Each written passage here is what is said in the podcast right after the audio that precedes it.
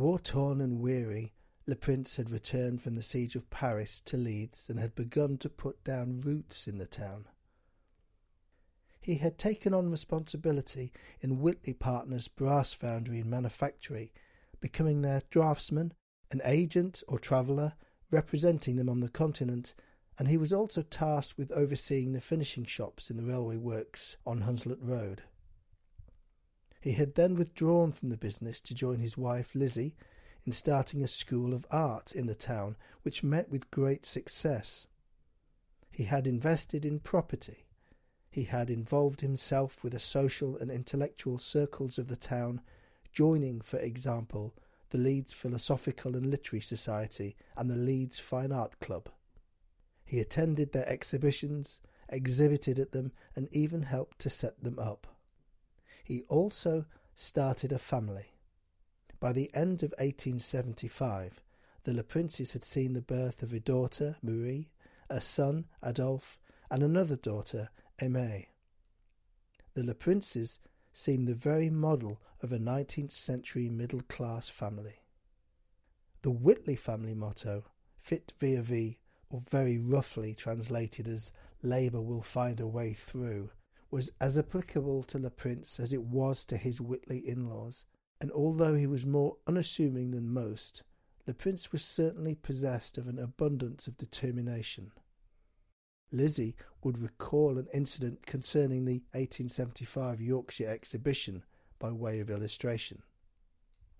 The Duke of Edinburgh was expected to open the Leeds Exhibition of Arts, and our Technical School of Art made great preparations for its exhibit.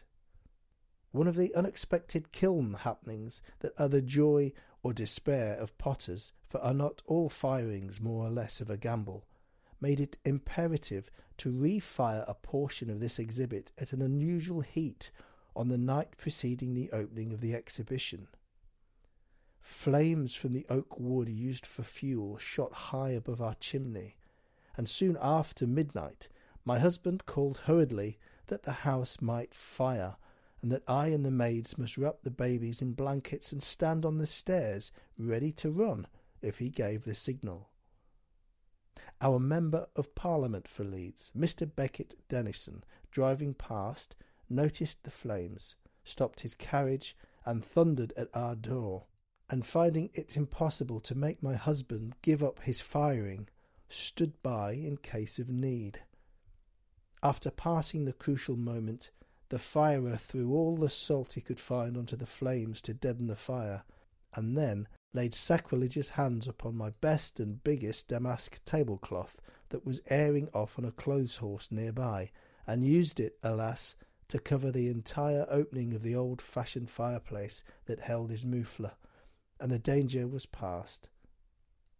Ironically, when the story of the fire was told at a civic dinner the next day, it simply brought more and more people to the school's exhibit, which in turn resulted in so many new applications from would be pupils that it was decided to move into larger premises.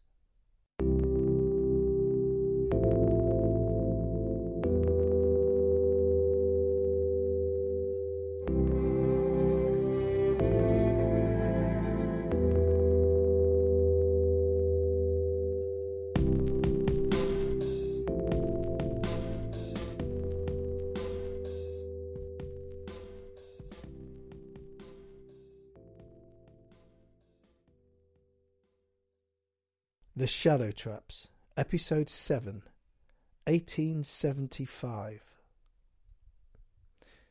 If this was a year that saw conspicuous success for Le Prince, it saw crises for his friend and brother in law, John Whitley. Whitley's time steering the family firm through expansion, exhibition success, financial uncertainty, and numerous disputes might be described as somewhat gung ho. But then, a lot of 19th century business was. I can only imagine that in this age of increasing speed and scale, where railways sliced through distance and time, industrial processes churn the earth, and mechanical reproduction of goods and weapons and artwork saw a sudden proliferation of just about everything, that people's sense of possibility and ambition must have been dizzying at times. Could financial and legal conventions keep up with all this? Business in such an environment must have been a kind of Wild West. John Whitley was a man whose temperament seemed at first to suit a Wild West. According to a biographical sketch of him, the striking personality of Mr. Whitley, who is a native of Yorkshire, has inherited all the virtues, physical and mental, of that fine and famous breed of Englishmen. And according to Phrenological magazine, he is full of animal life, is warm and ardent, if not impulsive and excitable, throws a great amount of feeling into everything he does, and cannot be a half and half kind of man. The entire base of his brain is large and has a strong hold on life, and he believes in living as he goes along. He has great executive power, is in his element when he is pushing business, or business is pushing him. He does not mind opposition and ordinary obstacles. They only nerve him to greater work. During the 1870s, John Whitley had taken more and more control over the running of Whitley Partners from his aging father, whose retirement had been announced in 1873 when the firm had reorganized itself and become a limited company. However, John's time at the helm was not always successful. Leeds Mercury, 6th of October 1875. Failure of Whitley Partners Limited. Yesterday, Vice Chancellor Bacon, sitting as vacation judge in Chancery at Lincoln's Inn, heard a petition for the compulsory winding up of Whitley Partners Limited.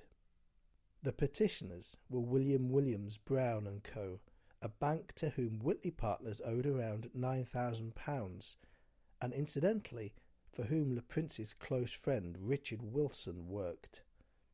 The company also owed to various people £2,000 in dishonoured bills of exchange. On the 6th of September 1875, Whitley Partners had discharged half of its workforce. The freehold on the railway works, the Whitley's Foundry, was still subject to the vendor's lien for £40,000, meaning that if the sum wasn't paid off, the vendor had the right to repossess the property. Whitley Partners was collapsing.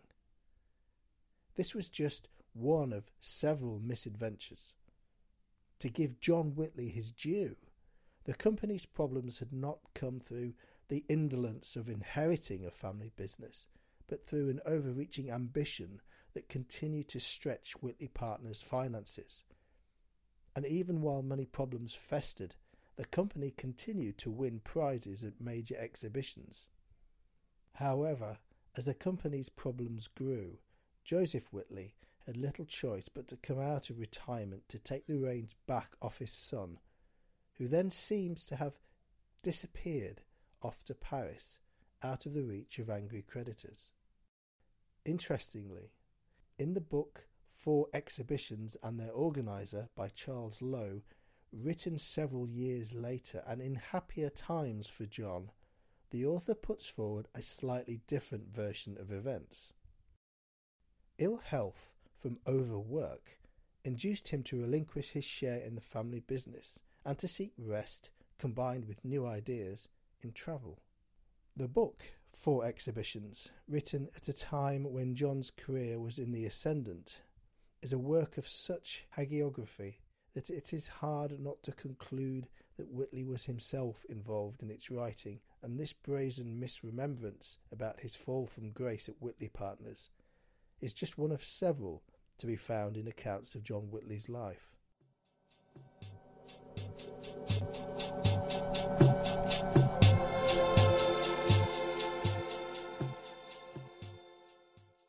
Eighteen seventy five had seen success and failure and now it saw something else.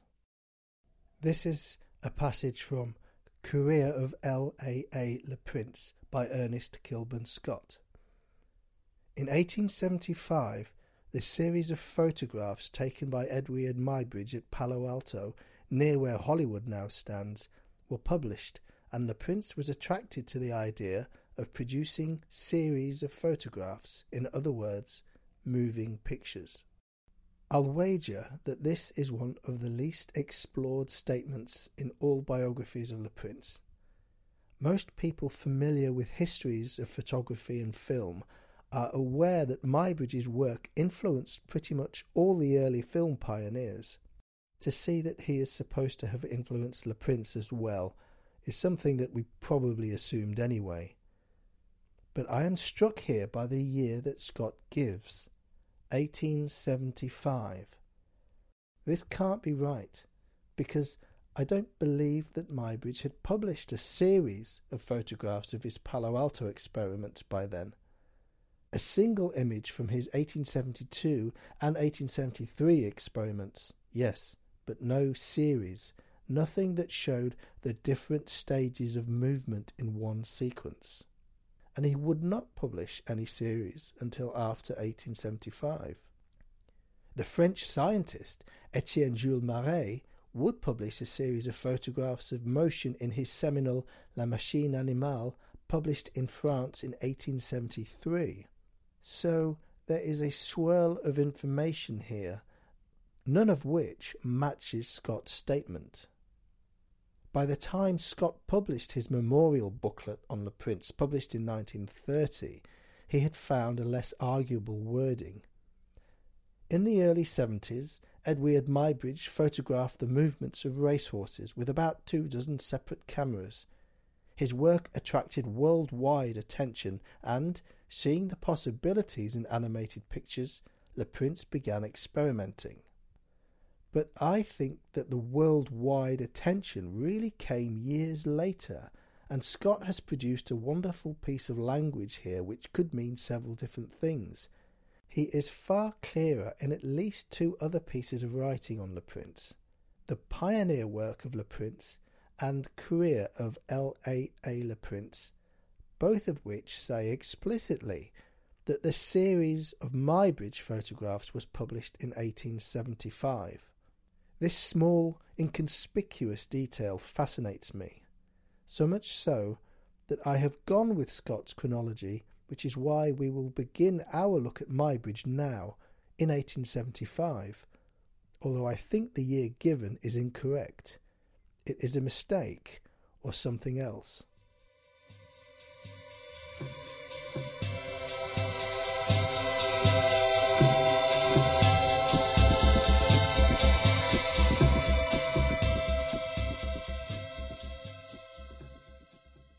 Eadweard Muybridge is one of the great and abiding influences on film and photography.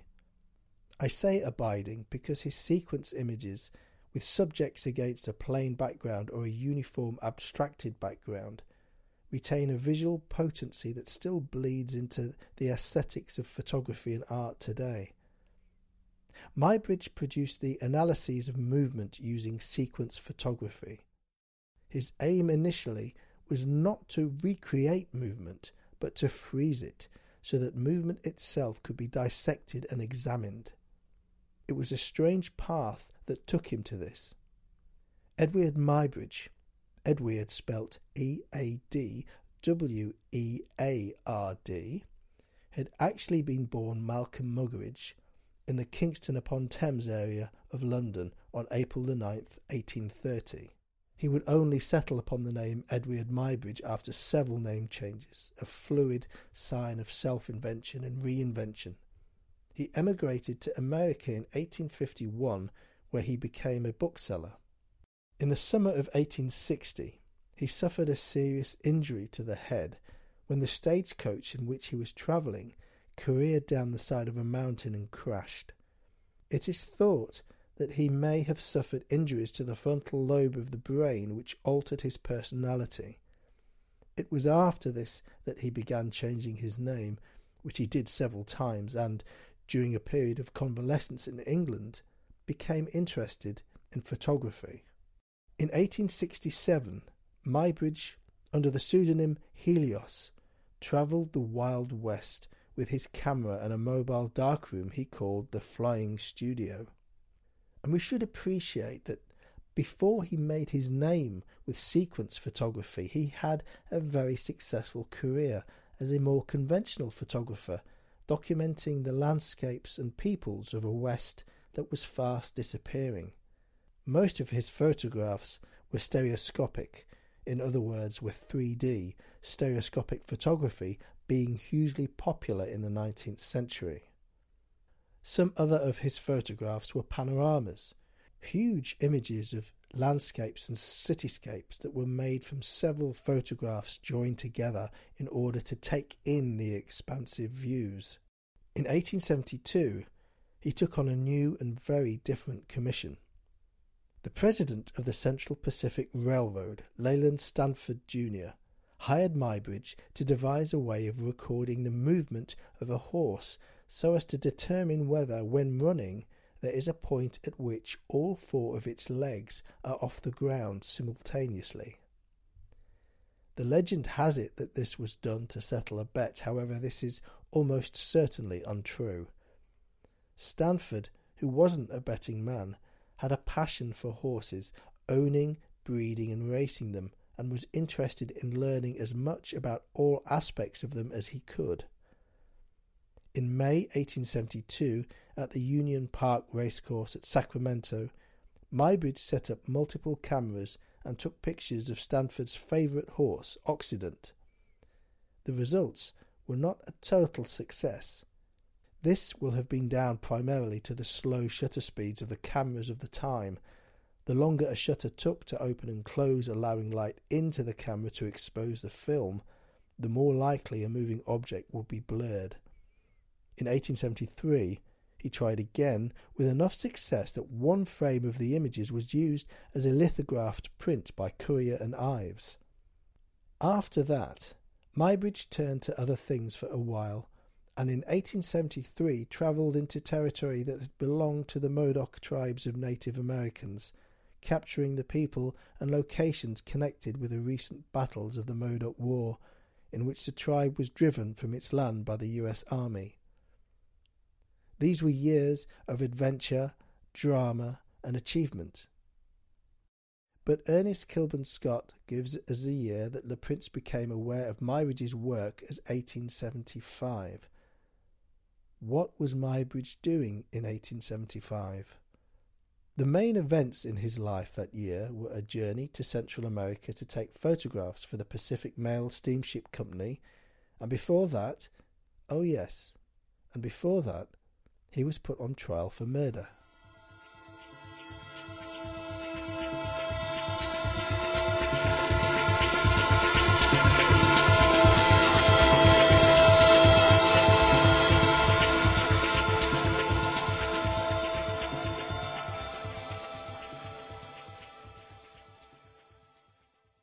In 1872, Muybridge had married Flora Stone, who went on to conduct an affair with a dashing young con man named Harry Larkins.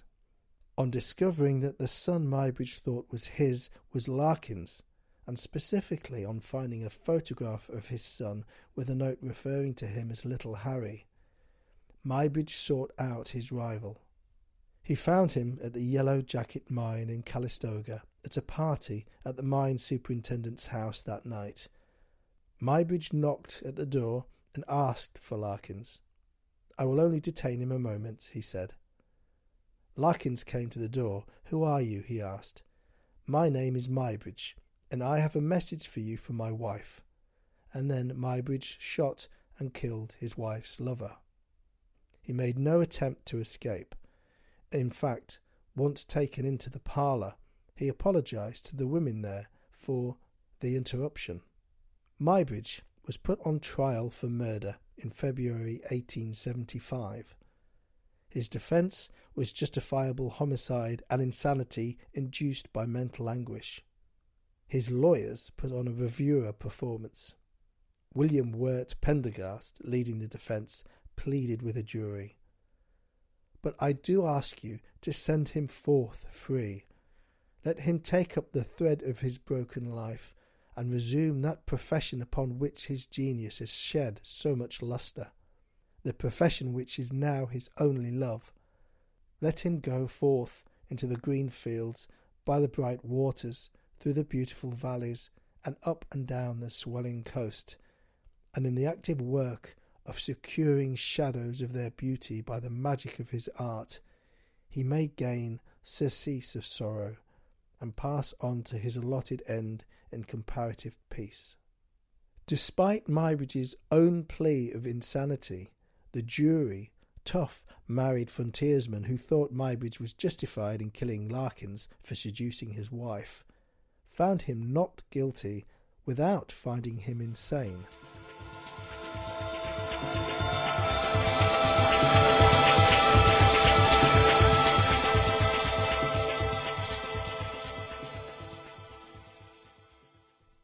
Weeks to come, we will look at Muybridge's cameras, his early sequence photography, and his later inventions that brought such photographs to life. For having captured movement in single images, he went on to capture the stages of movement in a series of photographs taken rapidly one after the other, and he would bring these brief bursts of movement to life with his invention, the zoopraxiscope and we'll look at everything from his increasing shutter speeds to the conceptual brilliance of his setup at Stanford's ranch. Not now, though, because now we are in 1875 and these things do not yet exist. Which brings me back to my fascination with Scott's claim that 1875 was a year that Muybridge's sequences of motion inspired Le Prince. It could be that Le Prince read or heard about the 1872 experiments, perhaps in a journal held at the Leeds Philosophical and Literary Society's library. Perhaps he just happened to read about it in 1875, just became aware then of the ability to capture a horse moving in a photograph, and then just extrapolated and envisaged a sequence of photographs brought to life. Perhaps Le Prince read or heard about the more successful 1873 experiments, and perhaps he came across the Currier and Ives lithograph of Occident in motion. Perhaps Le Prince read about the 1875 murder trial, which in turn led him to learn about Muybridge's work. But there's still a problem for me with the specific nature of Scott's assertion that the series of photographs taken by Eadweard Muybridge were published. Because regardless of how Le Prince came to hear of Muybridge's work, he would only, I am sure, have known that the results of it consisted of single images rather than whole sequences.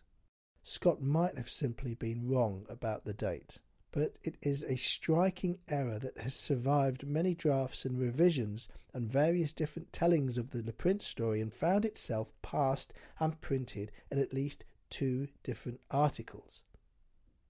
And it is the one clear error that comes to us without a clear source. Now, I can go through all Scott's writings with some idea, I think, of where each bit of information has come from. Details of his work, for example, come from patent descriptions, testimony from his assistants, even Scott's own experiences of working with Le Prince on the arc lights for the projector. Personal information came from the memoirs of Lizzie and Adolphe Le Prince and from further notes supplied to him by the Le Princes. But this detail about Muybridge simply appears, and it is the combination of impossible date and lack of a source that caught my attention. My theory about this only makes sense in relation to future events. So for now, I will allow an event that I don't think could have happened in 1875 to be placed here in our chronology, and I believe its significance is such that I have named this episode simply 1875. 1875, the midpoint of a decade the year which saw the birth of the Le Prince's middle child, and which saw their work as artists shine in the Yorkshire Exhibition of Arts and Manufacture, and conversely, which saw John Whitley's fortunes seem to plummet with the failure of Whitley Partners and the petitioning for a compulsory wind up of the firm, and possibly the year in which Le Prince discovered the work of Eadweard Muybridge a year of contrasting fortunes, a year, perhaps, of clues. Thank you very much for listening to this episode of The Shadow Traps. If you'd like to find out more about this project or perhaps support it in some way, please go to my Patreon page at www.patreon.com forward slash The Shadow Traps. Thank you very much.